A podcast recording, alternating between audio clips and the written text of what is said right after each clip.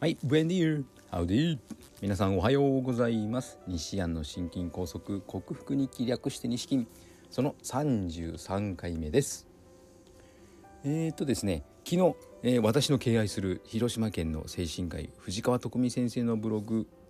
昨日1日昨日じゃないですね1月18日付のブログ記事を読んで思ったことをちょっとつらつらと。はい。えー、とですね6歳の男の子の母親からの手紙が来たんだという内容でした。まあえーと、市の発達検査で知的障害じゃないですけど発育が遅れている知的に発育が遅れていると指摘されてから困り果てていたところ市の図書館で藤川先生の本を見つけそこから栄養療法に取り組んで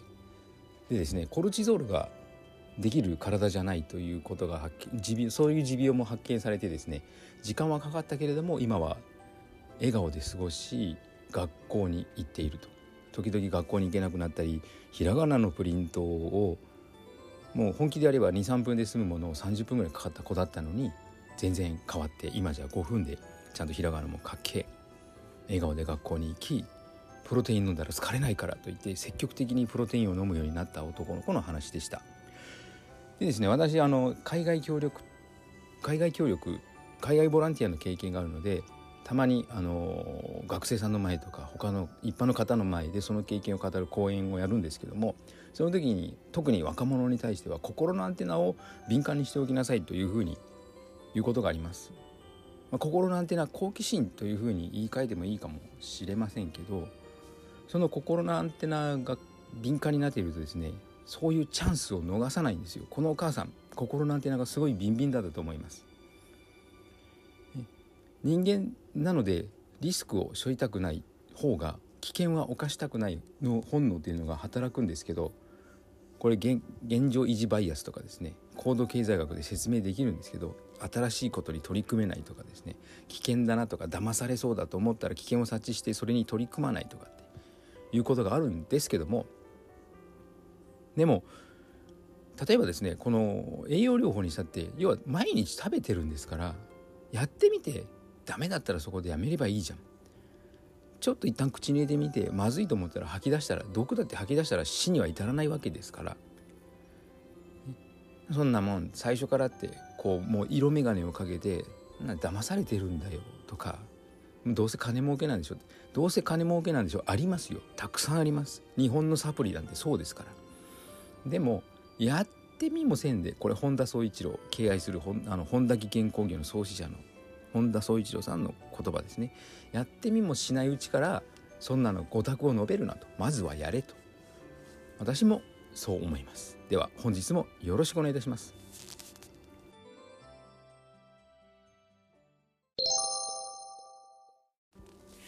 改めましておはようございます。健康運動指導士理学療法士そして笑い療法士の西田隆です。今日のテーマは良質のタンパク質とは？で良質のタンパク質について語りたいと思います。よくあの聞かれるので動物性タンタンパク質と植物性タンパク質、ね、よく聞かれるのでというかその動物性タンパク質植物性タンパク質ですね、えー、タンパク質にもいろいろ種類があって動物性植物性体大きく分けたらその2つあるんですけどもどっちがいいの、ね、プロテインにもソイプロテインホエイプロテインとあるんですけどもどっちがいいの？って聞かれます。今の分かりやすく回答する時は人間は植物動物どっち？ソイプロテインは植物動物どっち？ホエイプロテインは牛乳由来なので動物性植物性どっち？というふうに逆に質問をして人間は動物だから動物の方が相性が良くて吸収がいいんだよだからそういう観点からすると動物性の方が良質タンパク質だねっていうふうに答えるようにしています。それだと納得いかない方のためにちょっともう少し踏み込んだ話をします。はい。じゃあ植物あの植物性タンパク質といったら大豆さっき言ったソイプロテインの元である大豆が代表的ですけども最もタンパク質量が多い。でもちろんトウモロコシや私たちの大好きな日本人大好きな白米にもタンパク質というのは含まれています。プロテインスコアでいうとなんと白米80なので高い方です。じゃあ米食べたっていいじゃんっていう風なプロテインスコアだけを見るとそのような考えに至るんですけども違うんですね。タンパク質量に比べて白米は糖質の部分が多すぎるからタンパク質を取ってるつもりじゃなくてそっちの方に目を向けないと見誤りますよ。糖質が多いということは不必要にビタミンミネラルを消費してくれるのでそれ以上にビタミンミネラルを取らなきゃいけなくなるわけですね。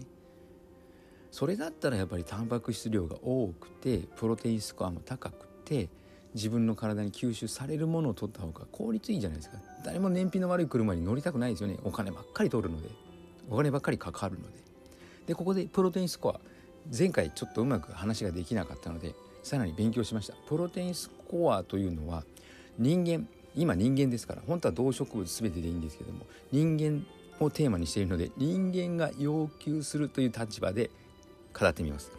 人間が要求するタンパク質量の何パーセントを満たすかというふうな指数がプロテインスコアです。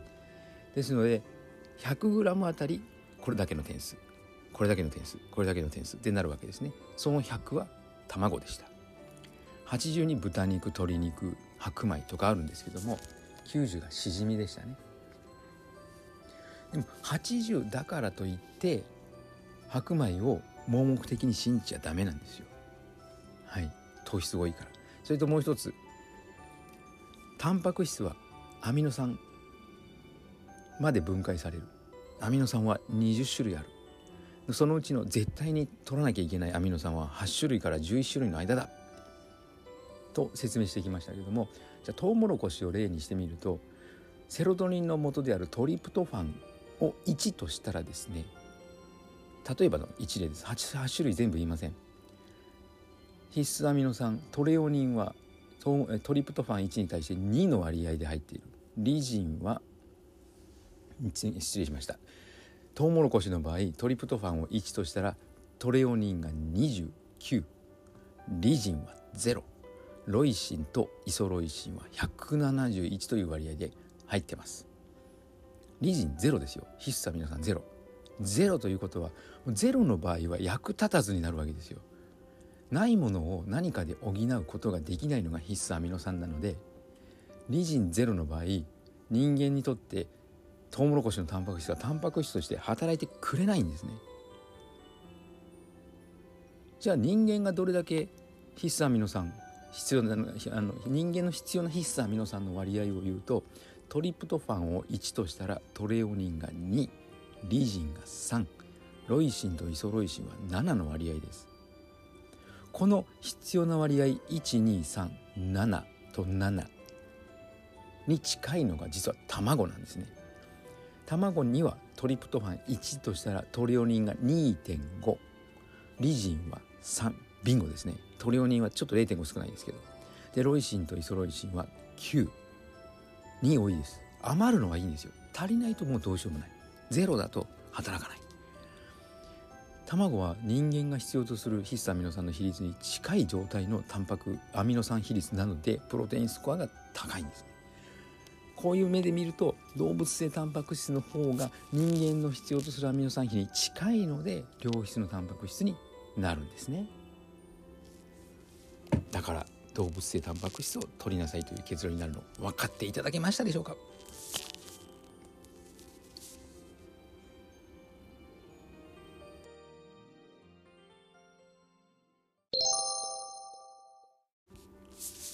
はいお送りしてきました西安の心筋梗塞克服日記。